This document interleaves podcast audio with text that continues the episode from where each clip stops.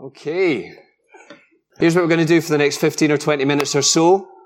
Uh, we're going to think about those verses in Colossians 1 that we read in the prayer a little bit earlier. If you want to do that, you can open your Bibles at Colossians chapter 1. Uh, just three verses we're going to look at, verses 20 to 23. They'll go on the screen at some point as well, so, uh, but always good to have the Bible open in front of us. So last week, I heard one of the best sounds ever. Do you want to hear about it?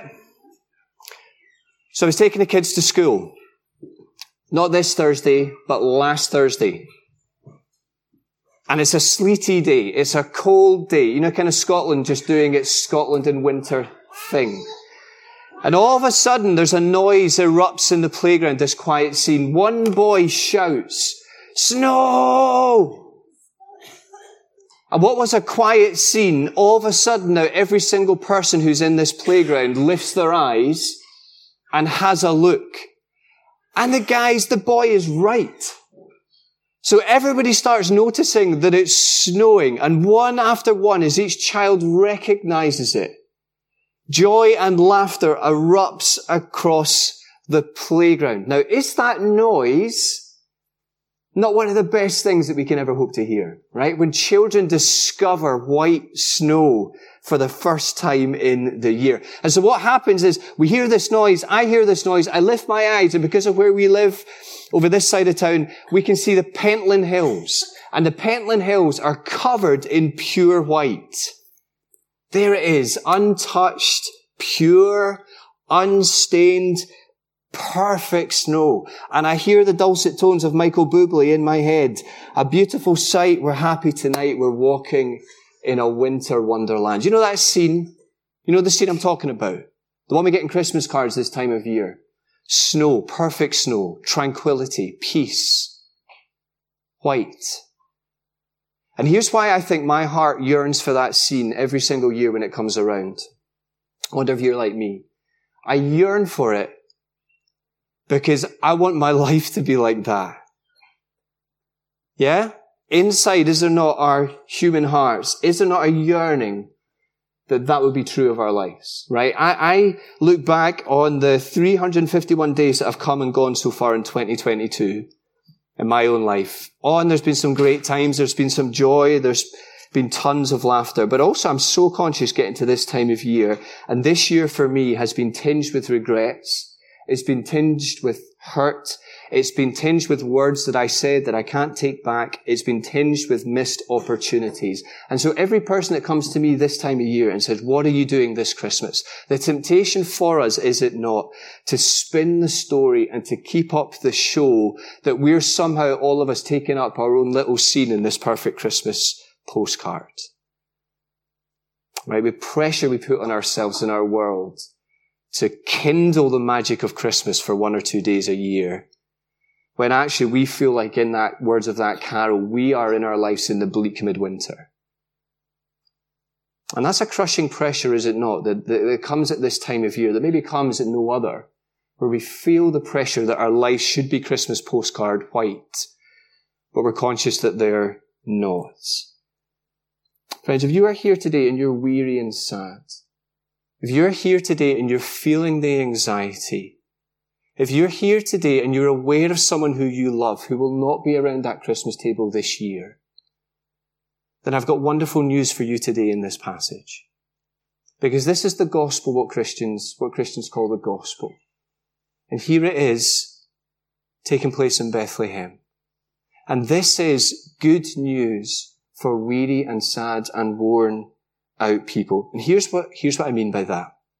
I'm going to give you two reasons, one later on, as to why I became a Christian at age 18. Do you know what the first one was?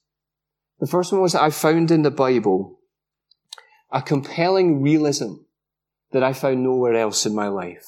Right? I agreed and um, C.S. Lewis put it like this. He, he said, when he became a Christian, I've been reading poems, I've been reading poems, romances, vision, literature, legends, and myth, my, myths my whole life. I know what they are like. And I know none of them are like the Bible.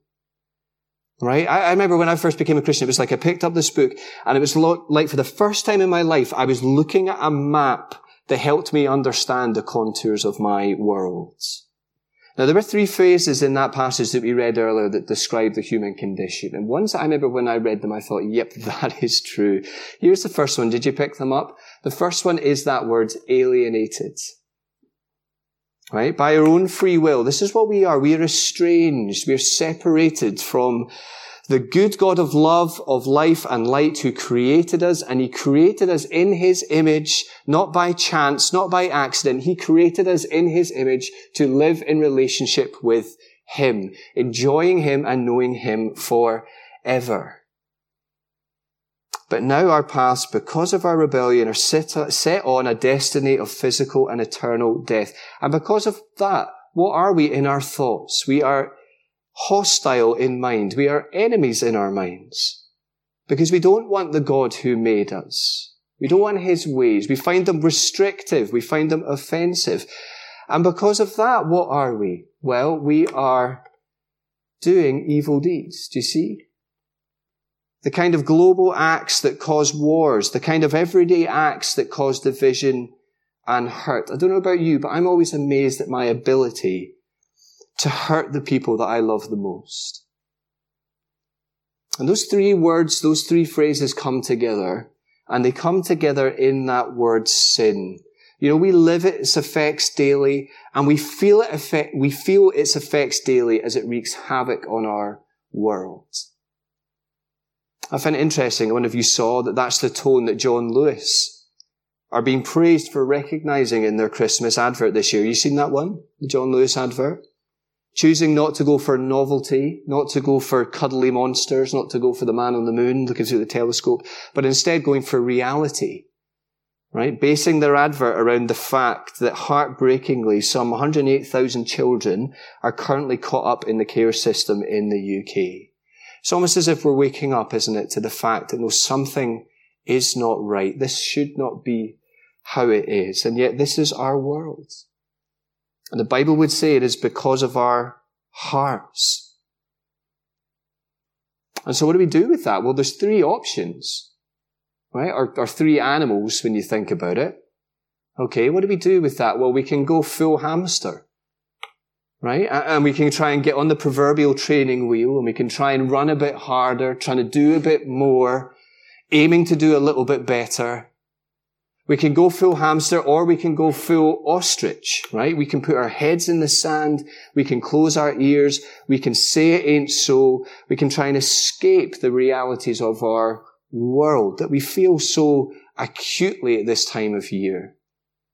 I find it interesting that the BBC now show their biggest and their best shows not on a Saturday night at eight o'clock, as used to be the case in, in my day growing up, when do they show their best shows now? They show them at Sunday night at what time? At nine o'clock. Every single time.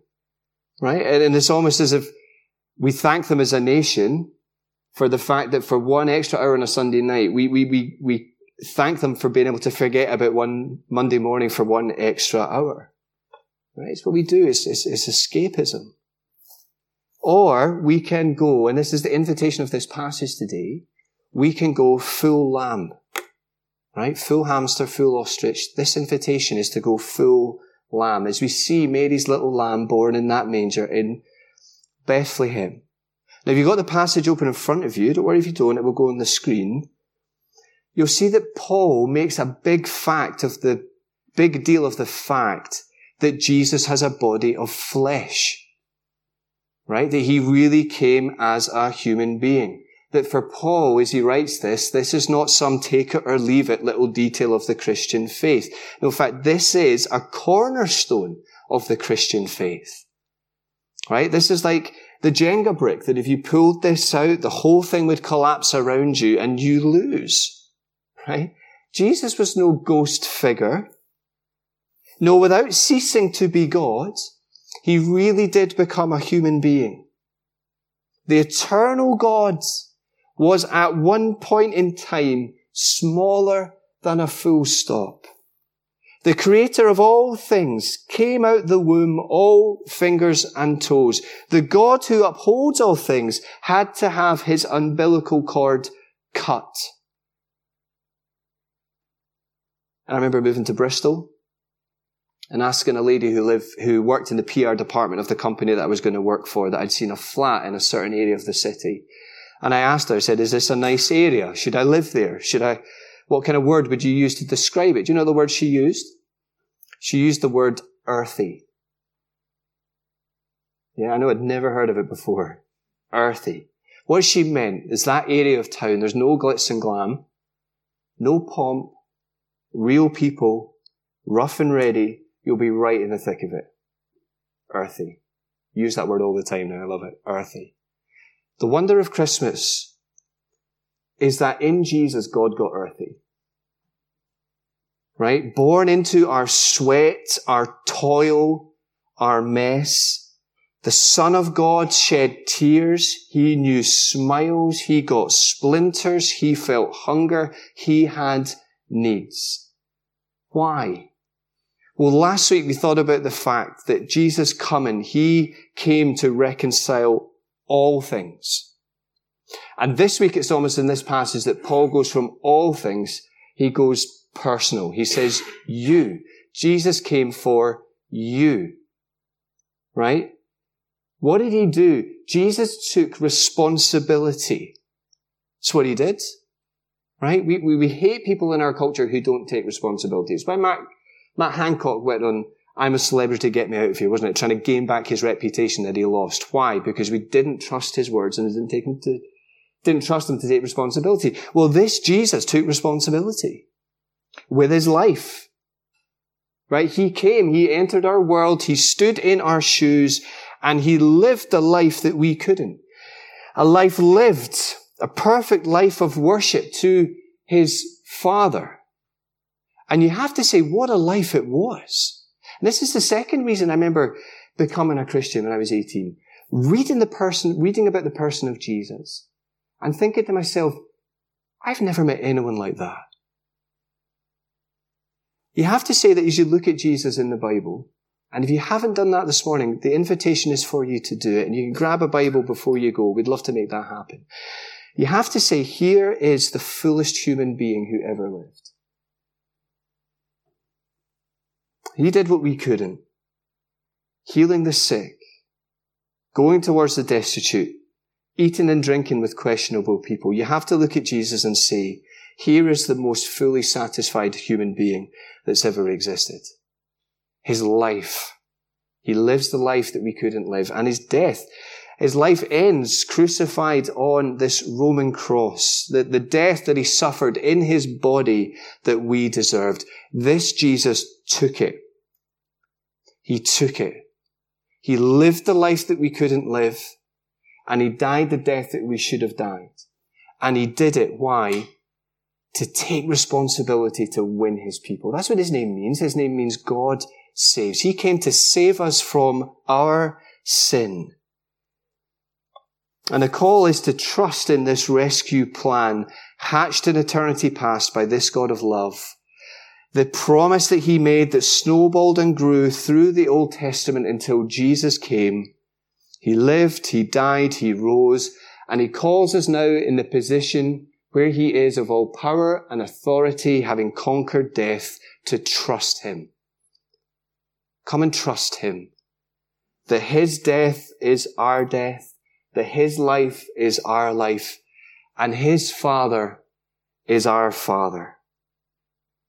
You know, I always think about this when what it means to be a Christian. I remember a number of years ago, Alex and I and the kids, we started climbing Blackford Hill. New Year's Day, I think, or 2nd of January. We started climbing Blackford Hill. And we get halfway up, and then we realize with the kids that this ain't gonna work. And we're with friends, and our friends want to get to the top. They've never really been to the top, so they keep on walking to the top. And we say, we'll just stay halfway, right? And we'll just get you on the, on the flip side when you come back down. And so we stood, we sat there on the benches, getting colder, but we've got our big winter jackets on. And we each took a child, at that point there was only two, child in, and we just wrapped them in our jackets. What is it to be a Christian? What is it to trust Jesus? At its heart, the Bible talks about the fact that our lives are in Him. He has taken full responsibility for the life that we couldn't live and the death we should have died. And that is what happens to our lives. And that is what it is to go full lamb. To trust in Him and to come to Him and to find our life in His light. And what's the result of that? Well, we are reconciled. Those, now what three, three phrases describe us as Jesus pre- presents us before God the Father. Holy. You see that? Set apart. Blameless. Without blemish. Not just forgiven, but perfect and above reproach. Meaning that no charge or accusation will stick against those who trust in Jesus because he has paid it all. And now in him, what are our lives? Because when God looks at us, he sees Jesus. What are our lives? Our lives are pure as snow. That is what your life is in the eyes of your loving Father because of Jesus. And the invitation then is to come and trust him. And maybe you have, maybe your life is in Jesus. The invitation again is to come and find rest in him to fall back, to collapse yourself in who he is and what he's done for us on the cross, and to bask ourselves in our Father's love for us. That's what sent Jesus. Our Father's love for us. You know, what does this look like? Just as we close, I want to tell you about my friend Gordon. Right, Gordon's another pastor in the city, but that's not, no, that's not how I really know Gordon. I know Gordon because I see him as a fellow dad every day on the school run. Right? And every day I see him and he texts me sometimes afterwards. He's become a really good friend. He texts me and said, buddy, you're looking really down today. Are you okay? Sometimes I text him, mate, you're looking quite sad today. Anything I can help with? And I love it because we so often chatted about the struggles in our lives. Right? Life is really hard.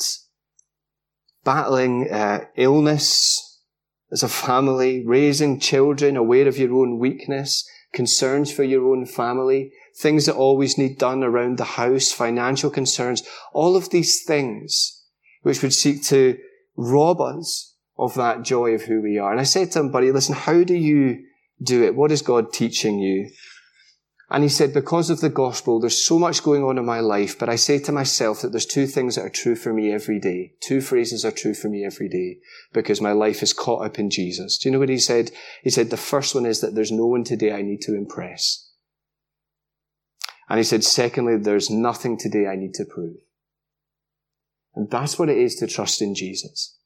The one who came for us, the one whose name means God saves, the one who lives the life we couldn't live, who dies the death we should have died, and who now holds our lives in his right hand at the God the Father's right hand side in the place of all power and authority. This is not about us up in our game. This is not us about finding our, our greatest self at this time of year, this is another wonderful reminder that Jesus has done it all. So that's what it is to go full lamb. That's the invitation we have this morning. So come to Bethlehem and savor what God is doing as your Savior takes on flesh and is born. No wonder the angels said, it is good news of great joy for all people. Let's pray, will we? And we thank you, dear God, for your wonderful love for us. So undeserving. Lord, we weren't looking for you. Thank you that this tells us, the baby in the manger, that into our darkness and our distress and our sin, that you came looking for us. And we just thank you that this is the kind of God that you are. And so, Father, I pray for those here today who are hurting, Lord, I pray that by your Spirit you would meet them and comfort them in their loss. Lord, those who are anxious, those who are worried, those who are stressed, those who are fearful of what tomorrow might hold. Father, thank you that because Jesus came to earth, took on our flesh, not only does he know what it is, but Father, thank you that he's able to bring rest and peace for our souls. And we just thank you for this wonderful time of year, everything that we've done so far today. And we commit ourselves to you in his wonderful name. Amen.